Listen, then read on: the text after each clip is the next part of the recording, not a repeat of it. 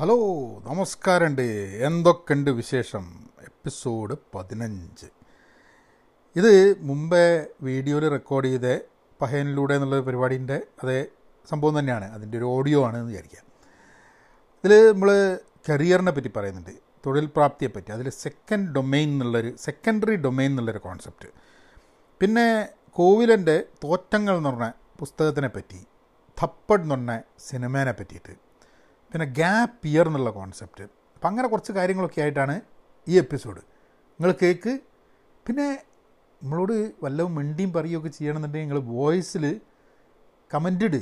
Comment ഇട്ട് നമുക്ക് നോക്കാലോ എന്തൊക്കെയാണെന്നുള്ളത് അപ്പോൾ നിങ്ങൾ സംഭവം കാണുക.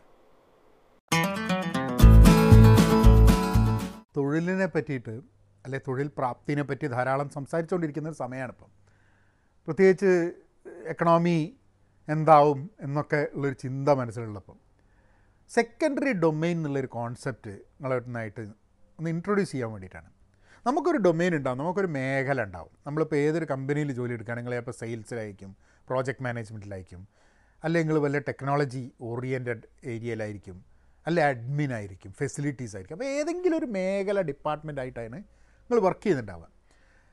സെക്കൻഡറി ഡൊമെയിൻ എന്ന് പറഞ്ഞു കഴിഞ്ഞിട്ടുണ്ടെങ്കിൽ ഞാൻ ചിത്രം വെച്ച കോണി മാതിരിയാണ്. അതായത് രണ്ട് സൈഡിൽ നിന്നും കയറാൻ പറ്റുക.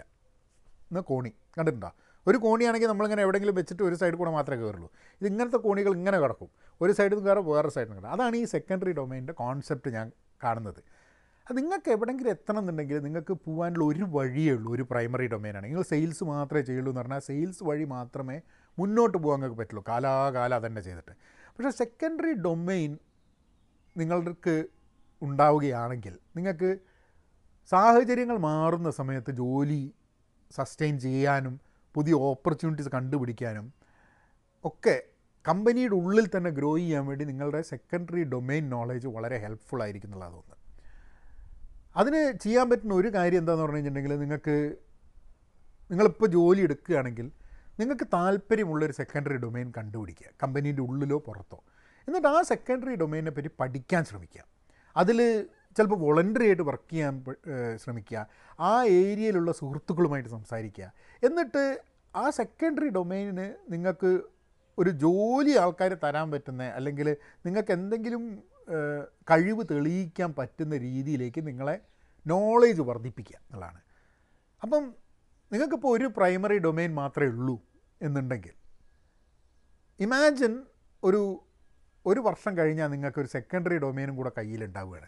സെയിൽസിന്റെ കൂടെ പ്രോജക്റ്റ് മാനേജ്മെന്റും കൂടെ നിങ്ങളുടെ വകുപ്പിൽ പെടുകയാണ്. അല്ലെങ്കിൽ പ്രോജക്റ്റ് മാനേജ്മെന്റിന്റെ കൂടെ ഫെസിലിറ്റീസും കൂടെ നിങ്ങളുടെ ഭാഗമായിട്ട് വരും അല്ലെങ്കിൽ ടെക്നോളജിയും കൂടെ അല്ലെങ്കിൽ എഞ്ചിനീയറിംഗ് കൂടെ. അപ്പോൾ സെയിൽസിലുള്ള ഒരാൾ നിങ്ങളുടെ സെയിൽസിലെ ഡൊമെയിൻ എക്സ്പേർട്ടീസ് വെച്ചിട്ട് ചിലപ്പോൾ സെയിൽസ് ഫോഴ്സ് എന്നുള്ള ആപ്ലിക്കേഷന്റെ അതിനെ പറ്റിയിട്ട് പഠിക്കാം. അതിലുള്ള ഏരിയാസ് അതിന്റെ അതിന്റെ കോൺഫിഗറേഷനോ അല്ലെങ്കിൽ അതിന്റെ ഇംപ്ലിമെന്റേഷന്റെ ഭാഗമായിട്ടോ അതിന്റെ പ്രോജക്റ്റ് മാനേജ്മെന്റ് ഭാഗമായിട്ടോ ഒക്കെ കാര്യങ്ങൾ പഠിക്കാൻ പറ്റും. എപ്പോഴും നിങ്ങൾക്ക് താല്പര്യമുള്ള ഒരു ഏരിയ സെക്കൻഡറി ഡൊമെയിനായിട്ട് എടുത്തിട്ട് ഇപ്പോൾ ഈ ഒരു എക്കണോമിക് സിറ്റുവേഷൻ മാത്രമല്ല ഏത് സമയത്തും എനിക്ക് തോന്നുന്നത് ഒരു സെക്കൻഡറി ഡൊമെയിൻ എന്നുള്ളത് വളരെ ആവശ്യമായിട്ട് തോന്നണം. എന്റെ പ്രൈമറി ഡൊമെയിൻ ഞാൻ തുടങ്ങിയപ്പോൾ സെയിൽസ് ആയിരുന്നു. അത് കഴിഞ്ഞിട്ട് പ്രോജക്റ്റ് മാനേജ്മെന്റ് ആയി കഴിഞ്ഞ് കണ്ടന്റ് മാനേജ്മെന്റ് ആയി. അത് കഴിഞ്ഞിട്ട് കണ്ടന്റ് മാനേജിൽ നിന്നും അജൈൽ അജൈൽ റിലേറ്റഡ് ഡെവലപ്മെന്റ് ആയി. അത് കഴിഞ്ഞ് അജൈൽ ഡെവലപ്മെന്റിൽ നിന്ന് പിന്നെ മാറിയിട്ട് കോച്ചിങ് ആയി.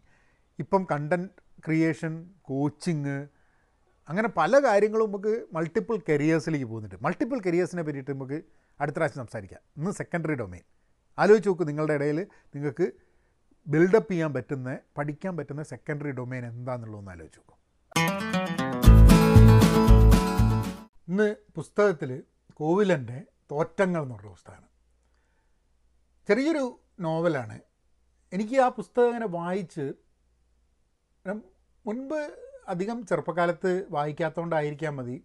ഇന്ന് പുറത്തൊക്കെ പഠിച്ചുകൊണ്ടും ഒക്കെ ആയിരിക്കാം മതി. പലപ്പോഴും കഥകൾ അങ്ങോട്ട് പൂർണമായിട്ട് മനസ്സിലാക്കാൻ ചില സമയത്ത് പ്ര- പ്രത്യേകിച്ച് തോറ്റങ്ങളിൽ അതിന്റെ ഒരു സ്ട്രക്ചർ വളരെ വ്യത്യസ്തമാണ് എന്നെനിക്ക് തോന്നി.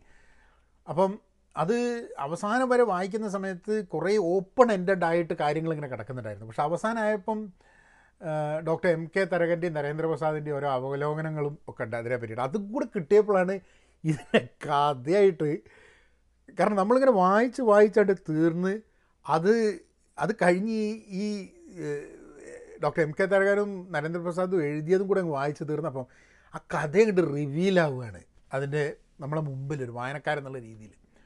പിന്നെ നമ്മൾ ഒന്നും കൂടെ ആ കഥയിൽ കൂടെ ഒന്ന് സഞ്ചരിച്ച് നോക്കുകയാണ്. അതൊരു ഒരു രസകരമായൊരു അനുഭവമാണ്. ഉണ്ണിമോൾ എന്നുള്ളതാണ് സെൻട്രൽ ക്യാരക്ടർ നിങ്ങൾ വായിച്ചിട്ട് ഉണ്ടെങ്കിൽ നിങ്ങൾക്ക് ഓർമ്മ ഉണ്ടാവും.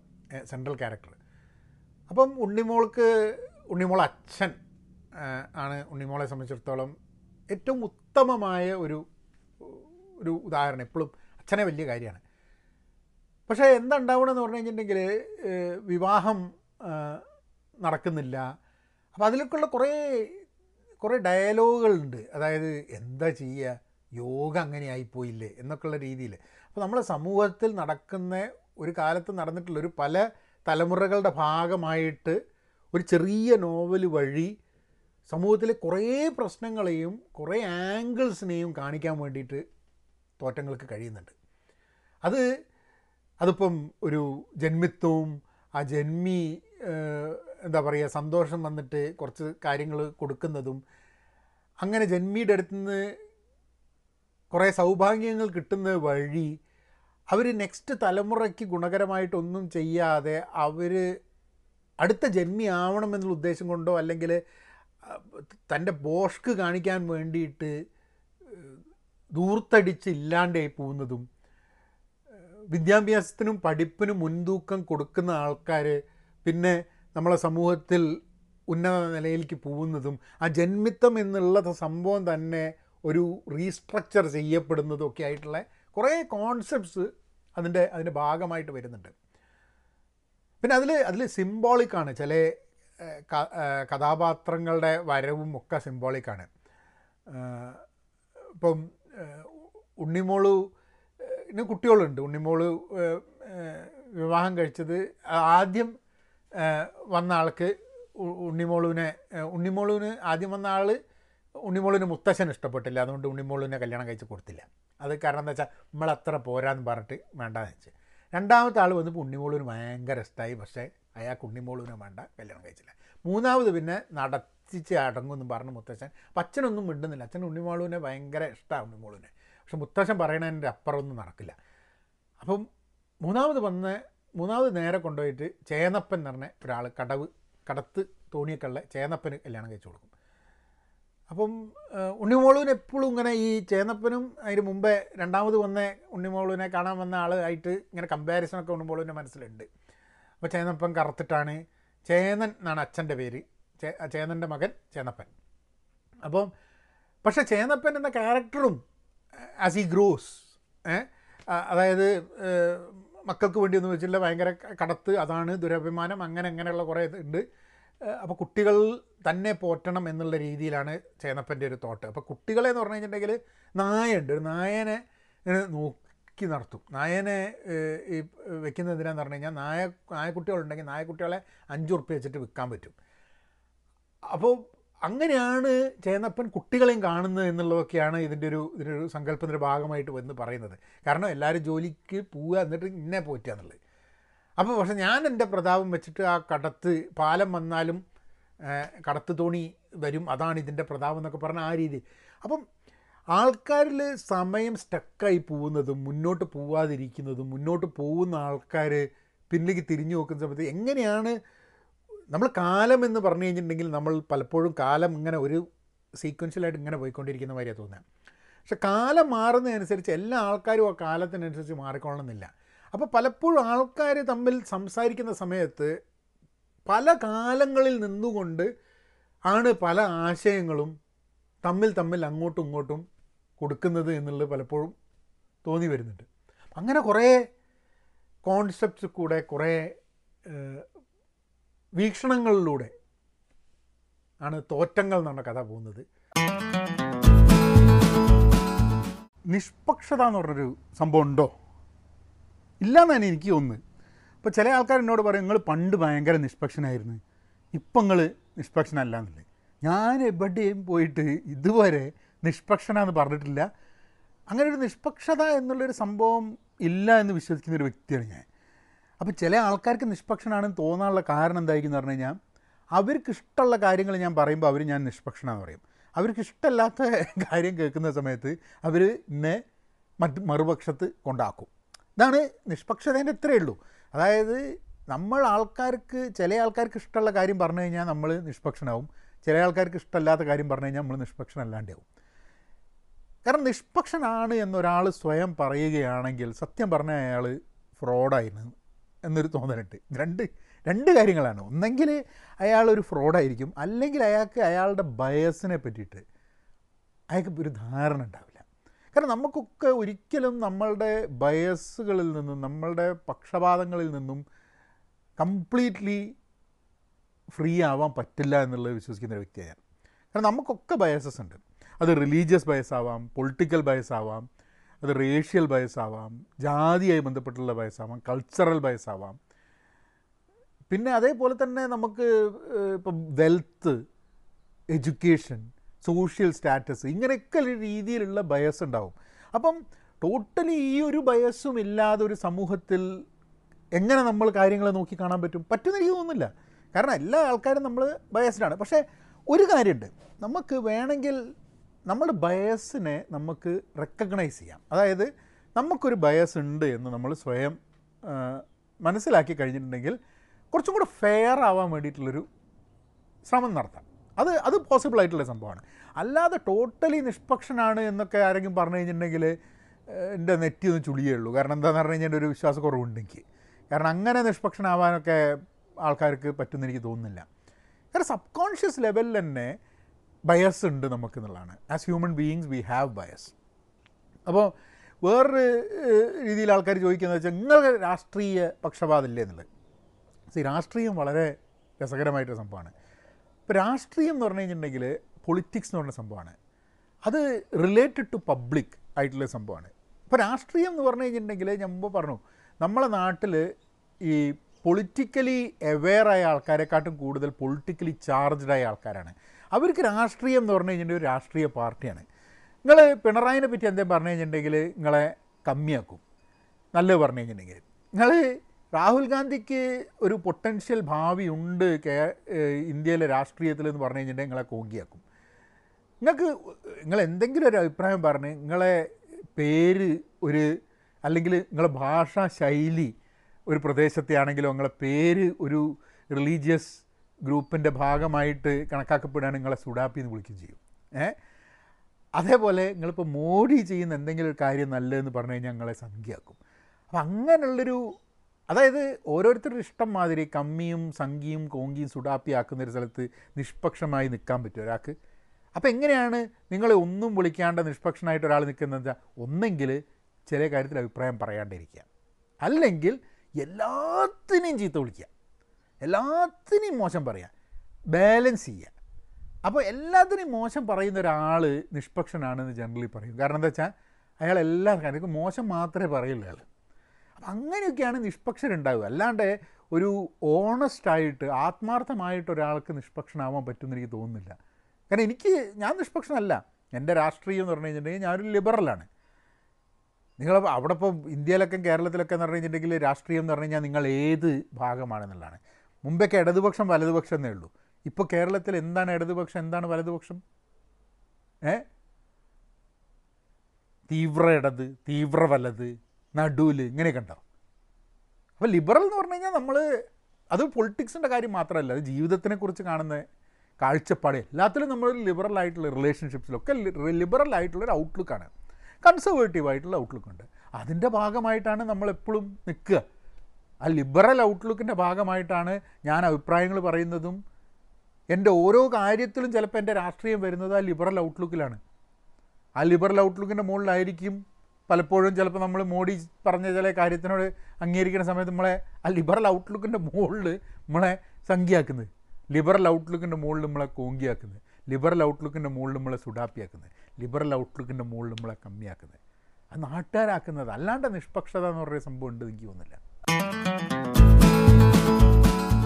ഫ്രഞ്ച് സർറിയലിസ്റ്റിക് കവിയായ Robert ഡെസ്നോസിന്റെ I have dreamed of you so much എന്ന് പറഞ്ഞിട്ടുള്ള ഒരു കവിത ഉണ്ട്.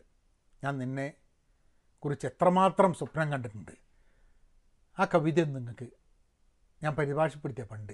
നമ്മളേതായിട്ടുള്ള രീതിയിലൊന്ന് പരിഭാഷപ്പെടുത്തിയാണ്. ഒന്ന് കേട്ടു I have dreamed of you so much ഞാൻ നിന്നെക്കുറിച്ച് എത്രമാത്രം സ്വപ്നം കണ്ടിട്ടുണ്ട്. ഇപ്പോൾ നീ യാഥാർത്ഥ്യമാണോ എന്ന് തന്നെ സംശയമായി തുടങ്ങിയിട്ടുണ്ട്. നിന്റെ ജീവനുള്ള ശരീരം പുണരാൻ എനിക്കിനിയും സമയമുണ്ടോ? നിന്റെ ചുണ്ടുകളിൽ ചുംബിക്കാൻ. നിന്റെ ആ പ്രിയമുള്ള ശബ്ദം വീണ്ടും കേൾക്കാൻ. ഞാൻ നിന്നെക്കുറിച്ച് എത്രമാത്രം സ്വപ്നം കണ്ടിട്ടുണ്ട്. നിന്റെ നിഴലിനെ കെട്ടിപ്പിടിച്ച് ശീലിച്ച എന്റെ കരവലയങ്ങൾക്ക് ഇനി നിന്റെ ശരീരത്തിന്റെ രൂപത്തെ ഉൾക്കൊള്ളാൻ കഴിയില്ല. എത്രയോ ദിവസങ്ങളും വർഷങ്ങളും ഒഴിയാബാധയായി എന്റെ കൂടെ നിന്ന് എന്നെ നിയന്ത്രിച്ചിരുന്ന ഒന്നിന്റെ യഥാർത്ഥ രൂപം മുൻപിൽ വന്നാൽ ഞാൻ തന്നെ ചിലപ്പോൾ ഒരു നിഴലായി തീർന്നേക്കാം. ഓ ഈ വികാരങ്ങൾ പോകുന്നൊരു വഴി. ഞാൻ നിന്നെക്കുറിച്ച് എത്രമാത്രം സ്വപ്നം കണ്ടിട്ടുണ്ട്. എനിക്കിനി ഉണരാൻ പോലും സമയമില്ല. എല്ലാവിധ ജീവജാലങ്ങൾക്കും സ്നേഹമാനങ്ങൾക്കും ഇരയായി ഞാൻ എന്റെ തന്നെ കാൽക്കീഴിൽ കിടന്നുറങ്ങുന്നു. പക്ഷെ നീയോ എന്നെ ഇന്നും എണ്ണത്തിൽ പെടുത്തിയിരിക്കുന്നത് നീ മാത്രമാണ്. അടുത്തുകൂടി നടന്നു പോകുന്ന ഏതെങ്കിലും ഒരാളുടെ മുഖം സ്പർശിക്കുന്നതിനേക്കാൾ ഉത്തമമായി നിന്റെ മുഖമോ ചുണ്ടുകളോ സ്പർശിക്കാൻ ഞാനിന്ന് അപ്രാപ്യവനാണ്. ഞാൻ നിന്നെക്കുറിച്ച് എത്രമാത്രം സ്വപ്നം കണ്ടിട്ടുണ്ട്. നിന്റെ പ്രേതത്തിന്റെ കൂടെ നടന്നിട്ടുണ്ട്. അതിനോട് സല്ലപിച്ചിട്ടുണ്ട്. കൂടെ കിടന്നുറങ്ങിയിട്ടുണ്ട്. ഇനി ചിലപ്പോൾ എനിക്കാകെ അവശേഷിക്കുന്നത് പ്രേതങ്ങളിൽ പ്രേതമായി മാറാനായിരിക്കും. ഒരു നിഴലിനേക്കാൾ നൂറു തവണ നിഴലായി നീങ്ങാൻ. തിളക്കത്തോടു കൂടിയെങ്കിലും നിന്റെ ജീവിതത്തിന്റെ ഛായായന്ത്രത്തിനു മുകളിൽ കഴിയാൻ. ഒരു നിഴലിനേക്കാൾ നൂറു തവണ നിഴലായി നീങ്ങാൻ തിളക്കത്തോടു കൂടിയെങ്കിലും നിന്റെ ജീവിതത്തിന്റെ ഛായായന്ത്രത്തിനു മുകളിൽ കഴിയാൻ. Robert Desnos I dreamed of you so much. Gap year എന്ന് പറഞ്ഞു കഴിഞ്ഞിട്ടുണ്ടെങ്കിൽ സത്യത്തിൽ ഈ ട്വൽത്ത് കഴിഞ്ഞിട്ട് പന്ത്രണ്ടാം ക്ലാസ് കഴിഞ്ഞിട്ട് കോളേജിലേക്ക് പോകുന്ന സമയത്ത് ഒരു വർഷം ബ്രേക്ക് എടുക്കുന്നതിനാണ് ഗ്യാപ്പ് ഇയർ എന്ന് പറയുന്നത്. അതായത് പന്ത്രണ്ടാം ക്ലാസ് പാസ്സാവാണ്ട് തോറ്റിട്ട് വീട്ടിലിരിക്കുന്നതിനല്ല കേട്ടോ. അതായത് പാസ്സായിട്ട് കോളേജിലൊക്കെ പോകുന്നതിന് മുമ്പേ കോളേജ് തീരുമാനിക്കുന്ന എന്ത് പഠിക്കണമെന്ന് തീരുമാനിക്കുന്നതിന് മുമ്പേ തന്നെ ഒരു വർഷം ഒരു ഗ്യാപ്പ് ഇയർ എന്ന് പറഞ്ഞു കഴിഞ്ഞിട്ടുണ്ടെങ്കിൽ അത് അതിന്റെ കുറേ ഗുണങ്ങളുണ്ടെന്നാണ് പറയണത് ഒന്ന് പന്ത്രണ്ട് വർഷം നിരന്തരമായി സ്കൂളും പരീക്ഷയും കാര്യങ്ങളൊക്കെ വെച്ചിട്ട് ഒരു പ്രത്യേക രീതിയിൽ ചിന്തിക്കാൻ പര്യാപ്തമായിട്ടോ അല്ലെങ്കിൽ അത് മാത്രം ലിമിറ്റഡ് ആയിട്ടുള്ളൊരു ഒരു ലൈഫിൽ കൂടിയാണ് നമ്മളിങ്ങനെ വരുന്ന കുട്ടികൾ. അപ്പോൾ പന്ത്രണ്ടാം ക്ലാസ് വന്നു കഴിഞ്ഞിട്ടുണ്ടെങ്കിൽ അതിനൊരു ബ്രേക്ക് ചെയ്യുക ആ ബ്രേക്കിന്റെ സമയത്ത് ഇവർ വോളണ്ടിയർ വർക്കിന് പോവും. ഇവർ എക്സ്പെരിമെന്റൽ എഡ്യൂക്കേഷൻ എന്നുള്ളതാണ്. അതായത് പല സാധനങ്ങളും പരീക്ഷിച്ച് പല രീതിയിലും ആൾക്കാരുമായി ബന്ധപ്പെട്ട് ട്രാവൽ ചെയ്യും. അവർ കുറേ കാര്യങ്ങൾ അവർ അവരുടേതായിട്ട് ചെയ്തിട്ട് ഒരു സെൽഫ് അവെയർ ആവുക എന്നുള്ളതാണ്. നമ്മളുടെ ലോകത്തിനെ കുറിച്ചിട്ടും ഈ ലോകത്തിൽ നമ്മളുടെ സ്ഥാനം എന്താണ് നമ്മളുടെ റെസ്പോൺസിബിലിറ്റി എന്താണ് നമ്മളുടെ റോൾ എന്താണ് അതെന്തായിരിക്കണം എന്നും പിന്നെ കോളേജുകളിൽ എന്തൊക്കെ പഠിക്കുന്നുണ്ട് ഈ ആൾക്കാരുമായി സംസാരിക്കുക. അതായത് ഈ പല മേഖലകളിലുള്ള ആൾക്കാരുമായി സംസാരിക്കുക. അപ്പം ഒരു ലോ ലാർജ് പെർസ്പെക്റ്റീവ് ഒരു ഹോൾ പെർസ്പെക്റ്റീവ് കിട്ടാൻ വേണ്ടിയിട്ടുള്ളതാണ് ഗ്യാപ്പ് ഇയർ എന്ന് പറയുന്നത്. ഇപ്പം യൂറോപ്പിലൊക്കെ ഉണ്ടായിരുന്നു. ഇവിടെ അമേരിക്കയിൽ സത്യം പറഞ്ഞാൽ ഗ്യാപ്പ് ഇയർ വളരെ പോപ്പുലറായത് ഒബാമയുടെ മോൾ ഒരു ഗ്യാപ്പ് ഇയർ എടുക്കാൻ പോകുക പറഞ്ഞപ്പോഴാണ് ഈ ഗ്യാപ്പ് ഇയർ ഭയങ്കരമായിട്ട് അമേരിക്കയിലെ ആൾക്കാർ ചർച്ച ചെയ്തു തുടങ്ങിയത്. നമ്മളെ നാട്ടിൽ ചിലപ്പോൾ ഇപ്പോഴും ചിലപ്പോൾ ഗ്യാപ്പ് ഇയർ എടുക്കുക എന്ന് പറഞ്ഞു കഴിഞ്ഞിട്ടുണ്ടെങ്കിൽ അത് അംഗീകരിക്കുന്ന രീതിയിലായിരിക്കില്ല സമൂഹം. കാരണം സോഷ്യൽ പെർമിഷൻ എന്നുള്ള സംഭവമുണ്ട്. അതായത് സമൂഹത്തിന്റെ ഒരു അനുവാദം. ഇപ്പോൾ ഒരാളായിട്ട് തീരുമാനിക്കുക ഒരു ഒരു ഫാമിലിയിൽ അച്ഛനും അമ്മയായിട്ട് തീരുമാനിക്കുകയാണ് ഓ കുഴപ്പമില്ല കുട്ടിയൊരു ഗ്യാപ്പ് ഇയർ എടുക്കട്ടെ. നാട്ടുകാർ പിന്നാലെ വന്ന് തുടങ്ങും ഇതെന്തത് നിങ്ങളെന്തത് ഇങ്ങനെ ചെയ്യുന്നതൊക്കെ. അതായത് ഒരു ചടങ്ങ് തീർക്കുന്ന മാതിരി കുട്ടികളെ പഠിപ്പിച്ച് കോളേജിലാക്കി പാസ്സാക്കി ഇതാക്കി ഇമ്പളൊരു ഉത്തരവാദിത്തം തീർക്കുന്ന മാതിരിയാണ്. ഇവിടെ ചിലപ്പോൾ പ്രോബ്ലി യൂറോപ്പിലും സ്ഥലങ്ങളിലും ഒക്കെ അച്ഛനമ്മമാർ പൈസ കൊടുത്തിട്ട് കുട്ടികൾ പഠിക്കണം എന്നുള്ളതല്ല. അപ്പോൾ കുട്ടികൾക്കും ഒരു ഗ്യാപ്പ് ഇയർ എടുത്തിട്ട് കാര്യങ്ങൾ മനസ്സിലാക്കിയിട്ട് കൃത്യമായിട്ട് എനിക്ക് ജീവിതത്തിന് ആവശ്യമുള്ള കാര്യങ്ങൾ പഠിക്കാൻ വേണ്ടിയിട്ട് മാത്രം പഠിക്കാനുള്ള പൈസ ചിലവാക്കിയ പോരെ. അച്ഛനും അമ്മയും കൊടുക്കുന്ന സമയത്ത് നമ്മൾ എന്ത് വേണേൽ പഠിക്കാം. കോളേജിൽ പോകാം കാര്യങ്ങളൊക്കെ ചെയ്യാം. അതാണ് ഈ ഗ്യാപ്പ് ഇയറിന്റെ കോൺസെപ്റ്റ് എനിക്ക് തോന്നുന്നു ഗ്യാപ്പ് ഇയർ ഇപ്പം എന്റെ കേസിൽ ട്വൽത്ത് കഴിഞ്ഞിട്ട് നേരെ ഇമ്മീഡിയറ്റ്ലി ഞാൻ ആർ ഐ സിയിലേക്ക് പോയി. എല്ലാവരും നോക്കുമ്പോൾ എഞ്ചിനീയറിംഗ് എഴുതുന്നുണ്ട്. അത്യാവശ്യം നന്നായിട്ട് പ്രീ ഡിഗ്രിക്ക് പഠിക്കുന്നതുകൊണ്ട് എഴുതി എഞ്ചിനീയറിംഗ് കോളേജിൽ കിട്ടി ആർ ഐ സിയിൽ പോയി വീട്ടിന്റെ അടുത്ത് തന്നെയാണ് പോയി. ഇപ്പം ആ ഒരു ഗ്യാപ്പ് ഇയർ ഉണ്ടായിരുന്നെങ്കിൽ ഞാൻ ചിലപ്പോൾ എഞ്ചിനീയറിങ്ങിന് പോകുമായിരുന്നു. എനിക്ക് അറിഞ്ഞൂടാ. ചിലപ്പോൾ പോയി എന്നില്ല പക്ഷെ അന്ന് ഗ്യാപ്പ് ഇയർ എടുത്തു കഴിഞ്ഞിട്ടുണ്ടെങ്കിൽ ചെയ്യാനുള്ള സാധ്യതകളും കുറവാണ്. ഇന്നിപ്പം ഇന്നുള്ള പോലെ ഉള്ള ഓപ്പർച്യൂണിറ്റീസ് അന്നില്ല ഒരു ഗ്യാപ്പ് ഇയർ എടുത്തു കഴിഞ്ഞിട്ടുണ്ടെങ്കിൽ. അന്ന് ആദ്യ ഗ്യാപ്പ് ഇയർ എന്ന് പറഞ്ഞു കഴിഞ്ഞാൽ ഒരു കോൺസെപ്റ്റിൽ തന്നെ വരുന്നത് ഈ എഞ്ചിനീയറിംഗ് കോളേജ് പഠിക്കുന്ന സമയത്ത് ഒരു കൊല്ലം നമുക്ക് ഡ്രോപ്പ് ചെയ്യാന്ന് കുറേ ബാക്ക് പേപ്പർ വരുന്ന സമയത്ത് ഒരു കൊല്ലം ഡ്രോപ്പ് ചെയ്തിട്ട് പിന്നെ അടുത്ത കൊല്ലം വീണ്ടും ഇതാക്കുക എന്നുള്ളതാണ് ആകെ നമ്മൾ അറിയുന്ന ഒരു ഗ്യാപ്പ് ഇയർ അല്ലെങ്കിൽ പത്ത് തോറ്റിട്ട് അല്ലെങ്കിൽ പന്ത്രണ്ടാം ക്ലാസ് തോറ്റിട്ട്. ഇന്ന് പക്ഷെ അങ്ങനെയല്ല. ഇന്നൊരു ഗ്യാപ്പ് ഇയർ എടുത്തു കഴിഞ്ഞിട്ടുണ്ടെങ്കിൽ നിങ്ങൾക്ക് ചെയ്യാനുള്ള വോളണ്ടിയർ ചെയ്യാനുള്ള യാത്ര ചെയ്യാനുള്ള ഓൺലൈനിലും ആൾക്കാരുമായി ബന്ധപ്പെടാനുള്ള ചിലപ്പോൾ നിങ്ങൾക്ക് വേറെ വല്ല കമ്പനിയിൽ പോയിട്ട് ഷാഡോ ചെയ്യാനുള്ള ഇപ്പോൾ ആരോഗ്യ മേഖലയിലൊക്കെ കണ്ടമാനം കാര്യം നടക്കുന്ന സമയത്ത് നിങ്ങൾക്ക് അതിൽ പോ പിന്നെ ഇന്ന് ഇന്ന് പന്ത്രണ്ടാം ക്ലാസ്സിലുള്ള ഒരു കുട്ടികൾക്ക് സത്യം പറഞ്ഞാൽ ഞാനൊക്കെ പന്ത്രണ്ടാം ക്ലാസ് പഠിക്കുന്നുള്ളതിനെക്കാട്ടും കൂടുതൽ ലോക വിവരവും കാര്യങ്ങളെ പറ്റിയിട്ടുള്ള ഗ്രാഹ്യമുണ്ട് എന്നാണ് ഞാൻ പ്രതീക്ഷിക്കുന്നത്. കാരണം ഞാനിപ്പോൾ എന്റെ മോളോട് സംസാരിക്കുന്ന സമയത്തും അല്ലെങ്കിൽ നാട്ടിലൊക്കെ ഉള്ള ആ പ്രായത്തിലുള്ള ലെവൻത്തും ട്വൽത്തുള്ള കുട്ടികളോട് നിൽക്കുന്ന സമയത്ത് അവർക്കൊക്കെ കൃത്യമായിട്ടുള്ള ധാരണ എന്ത് വേണമെന്നില്ല അപ്പോൾ ആ സമയത്ത് ഒരു ഗ്യാപ്പ് ഇയർ എടുക്കുന്നതുകൊണ്ട് തെറ്റില്ല. പക്ഷേ സോഷ്യൽ പെർമിഷൻ ഒരു പ്രശ്നമാണ്. ആൾക്കാർ നമ്മുടെ സമൂഹം അതിനനുസരിച്ച് സമൂഹത്തിന് അനുവാദം കൊടുക്കുക എന്നുള്ളൊരു ഇതുണ്ട്. അത് അച്ഛനമ്മമാർക്കും കുട്ടികൾക്കൊക്കെ ഇങ്ങനത്തെ ഒരു ഗ്യാപ്പ് ഇയർ എന്നുള്ള കോൺസെപ്റ്റിന് വന്നു കഴിഞ്ഞാൽ കളിയാക്കുക പുച്ഛിക്കുക അതിൽ നിന്നൊക്കെ സമൂഹം മാറേണ്ടതുണ്ട്. പക്ഷേ ഈ ഒരു കോൺസെപ്റ്റ് എനിക്ക് തോന്നുന്നു നമ്മൾ ചർച്ച ചെയ്യണം തോന്നുന്നു. ഗ്യാപ്പ് ഇയർ ഇൻ എഡ്യൂക്കേഷൻ വിദ്യാഭ്യാസത്തിലെ ആ ഒരു ഇടവേള ഒരു വർഷത്തിന്റെ ഇടവേള. പന്ത്രണ്ടാം ക്ലാസ് കഴിഞ്ഞ് കോളേജിലേക്ക് പോകുമ്പം. കോളേജ് കഴിഞ്ഞിട്ട് ഹയർ സ്റ്റഡീസിന് വേണ്ടി പോകുന്ന കേസ് ഇപ്പം ആൾക്കാർ എന്നോട് ചോദിക്കാറുണ്ട് എം ബി എക്ക് എന്തിനാണ് പോകുന്നതെന്ന് ചോദിക്കും. അപ്പോൾ ഞാൻ പറഞ്ഞു സത്യം പറഞ്ഞു കഴിഞ്ഞിട്ടുണ്ടെങ്കിൽ നിങ്ങളുടെ ഒരു ഡിഗ്രി കഴിഞ്ഞ് അപ്പം തന്നെ എം ബി എക്ക് പോകുന്നത് അനാവശ്യമാണെന്നുള്ളതാണ് എന്റെ ഒരു തോട്ട് കാരണം ഒരു മാസ്റ്റേഴ്സ് ഇൻ ബിസിനസ് അഡ്മിനിസ്ട്രേഷന് പോകണമെന്നുണ്ടെങ്കിൽ ഒരു ഒരു ജോലി എക്സ് എക്സ്പീരിയൻസും ഇല്ലാണ്ട് നിങ്ങൾക്ക് ഒരു ജോലി എക്സ്പീരിയൻസും ഇല്ലാണ്ട് നിങ്ങളിങ്ങനെ പഠിച്ചുകൊണ്ടിരുന്നിട്ട് എന്താ കാര്യം? കാരണം കുറച്ച് കാലം വർക്ക് ചെയ്യുക കുറച്ച് കാലം ബിസിനസ് ചെയ്തൊരു വ്യക്തിയാണ് പിന്നെ എം ബി എക്ക് പോകുന്നുണ്ട്. നിങ്ങൾക്ക് ആ പഠിക്കുന്നതിനെ പറ്റി കൂടുതൽ ധാരണ ഉണ്ടാവും. അതേപോലെ തന്നെ ഗ്രാപ്പ് ഗ്യാപ്പ് ഇയറിൽ ലോകത്തിനെക്കുറിച്ച് കൂടുതൽ ധാരണ ഉണ്ടായി കഴിഞ്ഞിട്ട് നിങ്ങളൊരു കോളേജിൽ പോകുന്ന സമയത്ത് ആ കോളേജിൽ എന്തിന് നിങ്ങൾ പഠിക്കുന്നു? ആ സബ്ജക്റ്റ് എന്തിന് നിങ്ങൾ പഠിക്കുന്നു? അത് പഠിക്കുന്നത് കൊണ്ട് നിങ്ങൾക്ക് എന്ത് ഗുണമുണ്ട്? എന്നീ കാര്യങ്ങളെ പറ്റിയിട്ടുള്ളൊക്കെ ഒരു വ്യക്തമായൊരു ധാരണ ഉണ്ടാവാനുള്ള സാധ്യതയുണ്ട്. ചിന്തിക്കൂ ചർച്ച ചെയ്യൂ. ഗ്യാപ് ഇയർ ഇൻ എഡ്യൂക്കേഷൻ ഇന്ന് ചെറുകഥയിൽ സഞ്ജീവ് സാന്യാൽ എഴുതിയ ട്രോൾ എന്ന് പറഞ്ഞൊരു കഥയാണ്. അത് ആ കഥ ഒരു അപ്പാർട്ട്മെന്റ് കോംപ്ലക്സിലാണ് നടക്കുന്നത്. അപ്പം റെസിഡൻഷ്യൽ അപ്പാർട്ട്മെന്റ് കോംപ്ലക്സിൽ മിസ്സിസ് ദേശ്പാണ്ഡെ എന്ന് പറഞ്ഞൊരു സ്ത്രീയുണ്ട്. അപ്പോൾ ഇവരെങ്ങനെയാണെന്ന് പറഞ്ഞു കഴിഞ്ഞാൽ രാവിലെ ഭർത്താവിനെ ജോലിക്ക് അയച്ച് കുട്ടീനെ സ്കൂളിൽ അയച്ച് ഇവർ ജോലിയൊക്കെ കഴിഞ്ഞ് ഇവരെന്ത് ചെയ്യുന്ന പറഞ്ഞാൽ മുകളിൽ പോയിട്ട് ഇവർ നൈക്കണ്ട ക്യാമറ ഉണ്ട്. വലിയ സൂമൊക്കെ ഉള്ള. അപ്പോൾ മുകളിൽ ടെറസ് പോയിട്ട് കുറേ അടുത്ത ചിത്രങ്ങളൊക്കെ എടുക്കും. അപ്പോൾ എന്തെങ്കിലുമൊക്കെ ആ ലൊക്കാലിറ്റിയിൽ പ്രശ്നങ്ങളുണ്ട് അതിന്റെയൊക്കെ ചിത്രങ്ങളൊക്കെ എടുത്തിട്ട് അസോസിയേഷൻ അയച്ചു കൊടുക്കും. എന്നിട്ട് അസോസിയേഷനോട് പറയും നിങ്ങൾ ഇതിനെപ്പറ്റി എന്താ നോക്കാത്തത് അപ്പോൾ അസോസിയേഷന്റെ ഈ കാര്യങ്ങളൊക്കെ ഫെസിലിറ്റീസൊക്കെ നോക്കുന്ന ഒരു കക്ഷി മിസ്റ്റർ ബജാജാണ് അപ്പോൾ മിസ്റ്റർ ബജാജായിട്ട് ഇവർക്ക് ചെറിയൊരു കശപിശുണ്ട് കാരണം എന്തോ ഒരു പ്രോഗ്രാം ഉണ്ടാവുന്ന സമയത്ത് മിസ്സിസ് ദേശ്പാണ്ഡേന്റെ മകൾ എന്തോ ഒരു ഡാൻസ് കളിച്ചപ്പോൾ മിസ്റ്റർ ബജാജിന് കുറച്ചൊരു സദാചാര അങ്ങനെയാണ് അങ്ങനെയാണെന്നുള്ള റൂൾ ബുക്കിന്റെ ആളാണ്. അപ്പോൾ മൂപ്പര് പറഞ്ഞത് ശരിയായില്ല അങ്ങനത്തെ ഡാൻസ് ഒന്നും നമ്മളെ അസോസിയേഷനിൽ പാടില്ല എന്നൊക്കെ പറഞ്ഞ്. അപ്പോൾ ആ സമയത്ത് ഇവർ തമ്മിൽ ചെറിയൊരു കശപിശുണ്ട്. അപ്പോൾ ഇങ്ങനെ എന്തെങ്കിലും കണ്ടെടുത്ത് കഴിഞ്ഞിട്ടുണ്ടെങ്കിൽ അസോസിയേഷൻ അയച്ചു കൊടുത്തിട്ട് മിസ്റ്റർ ബജാജിന് പണി കൊടുക്കുക എന്നുള്ളതാണ് ഇവരൊരു താല്പര്യം. ആ ഫോട്ടോ എടുപ്പ് കഴിഞ്ഞിട്ടുണ്ടെങ്കിൽ ഇവർ വന്നിട്ട് ഇവർക്ക് വേറൊരു പെർസോൺ ഉണ്ട് വേറൊരു മുഖമുണ്ട് ഏ അതെന്താന്ന് പറഞ്ഞു കഴിഞ്ഞിട്ടുണ്ടെങ്കിൽ ഇവർ ട്വിറ്ററിൽ ബബിളി ബെന്റോ എന്നുള്ള ഒരു അപരനാമത്തിൽ ലോകത്തിലുള്ള കണ്ടമാന പ്രശ്നങ്ങളിലും അഭിപ്രായം പറഞ്ഞ് പൊളിറ്റിക്കൽ സ്റ്റേറ്റ്മെന്റ്സ് ഉണ്ടാക്കി ഫൈനാൻഷ്യൽ സ്കാമുകൾ അങ്ങനത്തെ പ്രശ്നങ്ങൾ എവിടെയെങ്കിലും ഇഷ്യൂ ഉണ്ടായി കഴിഞ്ഞാൽ അതൊരു സോഷ്യൽ മീഡിയ ആക്ടിവിസ്റ്റായിട്ട് ട്വിറ്ററിൽ വലിയ ആക്റ്റീവാണ്. ബബ്ലി എന്ന് എന്നുണ്ടെങ്കിൽ അപ്പോൾ അത് ഈ വീട്ടമ്മയായ മിസ്സിസ് ദേശ്പാണ്ഡെയാണ് ചെയ്യുന്നത്. അപ്പോൾ ഇവർ ആരെയും അറിയിച്ചിട്ടില്ല. കാരണം എന്താണെന്ന് പറഞ്ഞു കഴിഞ്ഞാൽ അത് മോശമല്ലേ എന്നുള്ളതിൽ ഇപ്പോൾ ഇവർ അനോണിമസ് ആയിട്ടാണ് ഇത് ചെയ്യുന്നത്.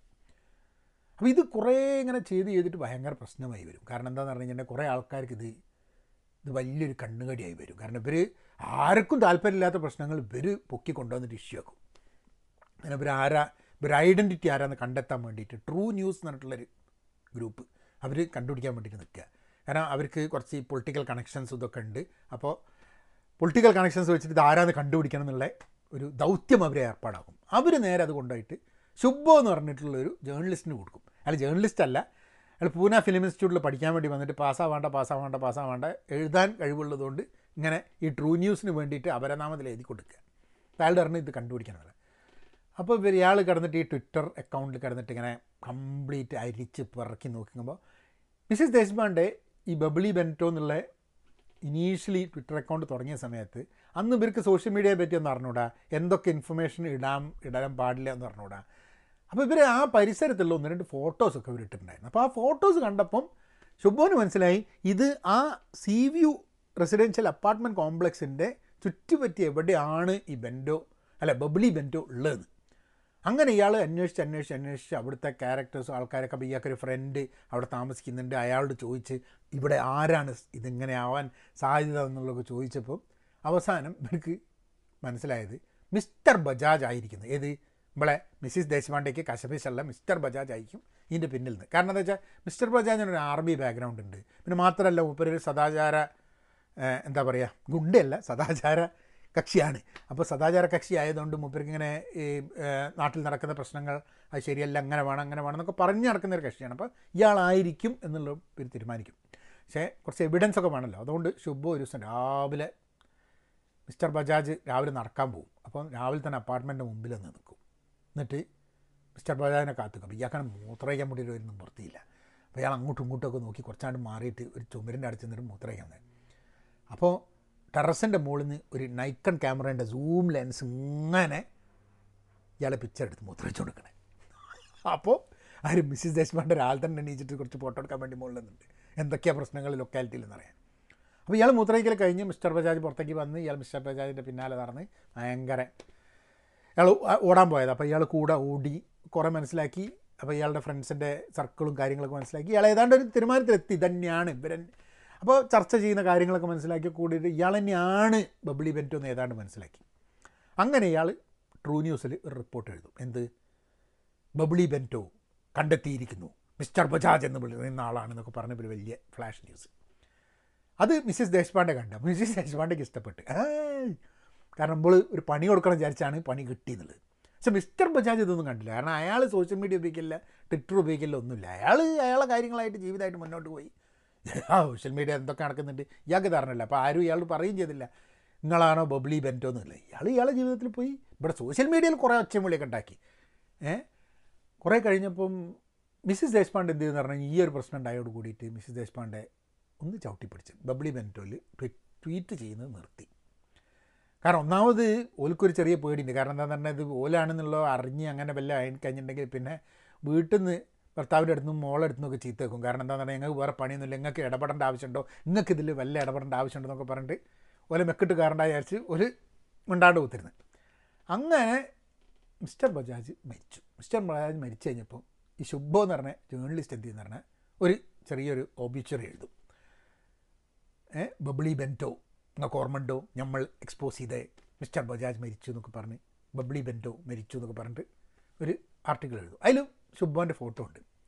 അപ്പോൾ അതാരോ മിസ്സിസ് ദേശ്പാണ്ഡേക്ക് അയച്ചു കൊടുക്കും. മിസ്സിസ് ദേശ്പാണ്ഡെ അങ്ങനെ നോക്കിയിട്ട് അപ്പോൾ ആ മുഖത്ത് മുഖച്ചായ ചെറുതായിട്ട് ഇങ്ങനെ എവിടെയോ കണ്ട പരിചയം അങ്ങനെ മിസ്സിസ് ദേശ്പാണ്ഡെ. മിസ്സിസ് ദേശ്പാണ്ഡെ വേഗം പോയി ഫോട്ടോസിന്റെ ഇതൊക്കെ കൂടി നോക്കുന്ന സമയത്തുണ്ടാവും പണ്ട് ബജാജിന്റെ പിന്നാലെ പോകാൻ വേണ്ടിയിട്ട് ശുഭ വന്ന സമയത്ത് അവിടെ ചുമരിന്റെ അവിടെ പോയി മൂത്രമൊഴിച്ചതിന്റെ ഫോട്ടോ എടുത്തിട്ടുണ്ടായില്ല മുകളിൽ ആ ഫോട്ടോ കയ്യിൽ കിട്ടും. അങ്ങനെ ഇവർ നേരെ പോയി. ട്വിറ്ററിൽ പോയി. ബബ്ലി ബെന്റോന്റെ അക്കൗണ്ടിലേക്ക് ലോഗിൻ ചെയ്യും. എന്നിട്ട് ഈ ഫോട്ടോ അപ്ലോഡ് ചെയ്തിട്ട് ഐ ആം സ്റ്റിൽ ഹിയർ എന്ന് പറയും. അങ്ങനെയാണ് കഥ തീരുന്നത്. ആണ് ട്രോൾ എന്നുള്ള സഞ്ജീവ് സാനിയാലിന്റെ കഥ. അതിൽ കുറേ കഥകളുണ്ട്. നല്ലൊരു പുസ്തകമാണ്. ടു ഗ്ലാസസ് ഓഫ് ബിയർ എന്നൊക്കെയാണ് ആ പുസ്തകത്തിന്റെ പേര്. കുറേ ചെറുകഥകളുടെ ഒരു പുസ്തകമാണ്. അത് വായിക്കാം. തപ്പട്. അടി. തപ്പഡ് എന്ന് പറഞ്ഞാൽ പ്രത്യേകിച്ച് മുഖത്തുള്ള അടി എന്നുള്ളതാണ്. ആ സിനിമ ഞാൻ റിലീസായപ്പോൾ കണ്ടതാണ്. അതായത് നമ്മളുടെ സ്റ്റേ അറ്റ് ഹോമും ലോക്ക്ഡൗണും കൊറോണ പ്രശ്നമൊക്കെ വരുന്നതിന് മുമ്പ് തിയേറ്ററിൽ പോയിട്ട് ഞാൻ കണ്ടതാണ്. അത് ഇപ്പോഴാണ് അത് അമേസോണിൽ വന്നതിന് ശേഷം നാട്ടിൽ ധാരാളം ആൾക്കാർ ഇങ്ങനെ അതിനെപ്പറ്റി സംസാരിക്കുന്നത്. വളരെ സോഷ്യലി റെലവന്റ് ആയിട്ടുള്ളൊരു സിനിമയാണ്. ആ സിനിമ നിങ്ങൾ കണ്ടിട്ടില്ലെങ്കിൽ അതിന്റെ ഒരു ഒരു പാർട്ടിയിൽ അല്പം മദ്യം കഴിച്ചതിന്റെ മുകളിൽ ഭർത്താവ് പെട്ടെന്ന് ഭാര്യനെ കയറി അടിക്കുന്ന ആൾക്കാരുടെ മുമ്പിൽ വെച്ച്. അങ്ങനെ ഭാര്യ മാറി താമസിക്കുന്നതും ഡിവോഴ്സിന് അപ്ലൈ ചെയ്യുന്നതും ഭർത്താവിന് അയാളുടെ തെറ്റ് മനസ്സിലായിട്ട് ഭർത്താവ് വരുന്നതും പക്ഷെ ഭാര്യ ഇല്ല ഇത് മുന്നോട്ട് പോകാൻ പറ്റില്ല എന്നും പറഞ്ഞ് അങ്ങനെ ഉള്ളൊരു സിനിമയാണ്. അതിൽ അവരുടെ ആ ഒരു ടൈറ്റിൽ തന്നെ അവർ പറയുന്നുണ്ട് തപ്പട്ട് എന്ന് പറഞ്ഞാൽ ബസ് ഇത്തിനി സി ബാത്ത് അതായത് ഇത് ഇത്ര ചെറിയൊരു കാര്യമല്ലേ എന്നുള്ളത്. അതായത് ഒരു സ്ത്രീയെ മുഖത്ത് അടിക്കുന്നത് അത് വലിയൊരു പ്രശ്നമാണോ എന്നൊക്കെ വിചാരിക്കുന്ന ധാരാളം ആൾക്കാർ നമ്മളെ സമൂഹത്തിലുണ്ട് എന്നുള്ളതാണ് അതിന്റെ സത്യം. അതുകൊണ്ട് ആ സിനിമ സത്യം പറഞ്ഞു കഴിഞ്ഞാൽ കുറേ ആൾക്കാർക്ക് ഒരു തപ്പഡാണ് കുറേ ആൾക്കാരുടെ മുഖത്തൊരു അടി തന്നെയാണ്. ആ സിനിമയിൽ മനസ്സിലാവുന്നൊരു സംഭവം ഇങ്ങനൊരു തീരുമാനം ആ കുട്ടി എടുക്കുമ്പം താപസി പെണ്ണ് എടുക്കുന്ന സമയത്ത് സ്ത്രീകളടക്കം ഇതൊരു വലിയ പ്രശ്നമാണോ എന്നുള്ള രീതിയിലാണ് ചോദിക്കുന്നത്. പുരുഷന്മാർ ആണ് സപ്പോർട്ട് ചെയ്യുന്നത്. സ്ത്രീകളാണ് അല്ല എത്ര വലിയൊരു പ്രശ്നമാണ്. അതായത് ഇതൊക്കെ വലിയൊരു ഇഷ്യൂ ആണോ? ഒന്ന് അടിച്ചിട്ടല്ലേ ഉള്ളൂ അബദ്ധം പറ്റിയതല്ലേ? ആ സിനിമയുടെ അവസാനം വരുന്ന സമയത്ത് ചിലപ്പോൾ ആൾക്കാർ ചോദിച്ചിട്ടുണ്ടാവും എന്തിനാണ് ഇത്ര പിടിവാശി? ഏ? അങ്ങനെ പിടിവാശിന്റെയൊക്കെ ആവശ്യമുണ്ടോ എന്നുള്ളത്. പക്ഷേ അത് പാടില്ല എന്നുള്ളതാണ് a no is a no it's not right to hit to physically abuse എന്നുള്ളത്. അത് അത് ആ സിനിമയിൽ കൂടെ നമ്മളൊക്കെ പലപ്പോഴും ദേഷ്യം വന്നു കഴിഞ്ഞിട്ടുണ്ടെങ്കിൽ ആ ദേഷ്യത്തിൽ എന്തെങ്കിലും ചെയ്യുക എന്നുള്ളത്. ദേഷ്യത്തിൽ ഒന്നും ചെയ്യാൻ പാടില്ല എന്ന് പറയുമ്പോൾ തന്നെ അതിന്റെ ഭവിഷ്യത്ത് അത് ഇത്തിനി സി ബാത്ത് എന്ന് പറഞ്ഞിട്ട് കളയാനുള്ള സംഭവമല്ല കാരണം you can not brush things aside ഓ അല്പം മദ്യപിച്ചിട്ടല്ലേ? ആണുങ്ങളല്ലേ? പെണ്ണായതുകൊണ്ട് നീ ഒന്ന് അഡ്ജസ്റ്റ് ചെയ്തുകൂടെ? എന്നൊക്കെയുള്ള ചർച്ചകൾ നമ്മളെ സമൂഹത്തിൽ വലിയ പ്രശ്നമാണ്. അത് ചില ആൾക്കാർക്ക് ഭയങ്കര രസമാണ് കഴിഞ്ഞ ദിവസം ഏതോ ഒരു കമന്റ് കാണട്ടെ ഞാൻ. ഏതോ ഒരു പോസ്റ്റിൽ ഒരുത്തന്റെ കമന്റാണ് അടിപൊളി. നിങ്ങൾ നിങ്ങൾക്കിത് ആണത്തത്തിന്റെ ഒരു സല്യൂട്ട് നമ്മളൊന്ന് ആലോചിച്ച് നോക്ക്. ഒരുത്തൻ വന്നിട്ട് ഈ ആണത്തത്തിന്റെ സല്യൂട്ട് എന്തിനർത്ഥം? അല്ല എനിക്കൊന്നും നമ്മളെ സമൂഹത്തിൽ തന്നെ ഉണ്ടാവുള്ളൂ. ഇങ്ങനെയൊരു ഇങ്ങനെയൊരു കമന്റൊക്കെ വരാൾ. ആണത്തത്തിന്റെ സല്യൂട്ട് ഇവരെന്താ കൈയോണ്ടല്ലേ സല്യൂട്ട് ചെയ്യാൽ ഈ ആണത്തത്തിന്റെ സല്യൂട്ട് ആ ഒരു ആ ഒരു ഇതൊക്കെയാണ് നമ്മളുടെ സമൂഹം എന്നുള്ളതും ഇങ്ങനെയൊക്കെ ആവാം ആണത്തം എന്ന് പറഞ്ഞാൽ അങ്ങനത്തെ കുറേ കാര്യങ്ങളൊക്കെ വലിയ ഇത് കൊടുത്തിട്ടുള്ളൊരു സംഭവമുണ്ട്. മീഡിയയും ഒക്കെ. എനിക്ക് ഈ തപ്പഡ് എന്നുള്ള ഈ സിനിമ കണ്ടുകൊണ്ടിരിക്കുന്ന സമയത്ത് ഓർമ്മ വന്നത് മലയാളത്തിലൊരു ഒരു പ്രശസ്ത സിനിമാ നടന്റെ ഒരു ഇന്റർവ്യൂ. അന്ന് സോഷ്യൽ മീഡിയ ഒന്നും ഇങ്ങനെ വന്നിട്ടില്ല. ആ ഇന്റർവ്യൂ ഇപ്പം സോഷ്യൽ മീഡിയയിൽ അവൈലബിൾ ആണെന്ന് എനിക്ക് അറിഞ്ഞൂടാ. ആരാതൊന്നും പ്രസക്തമല്ല.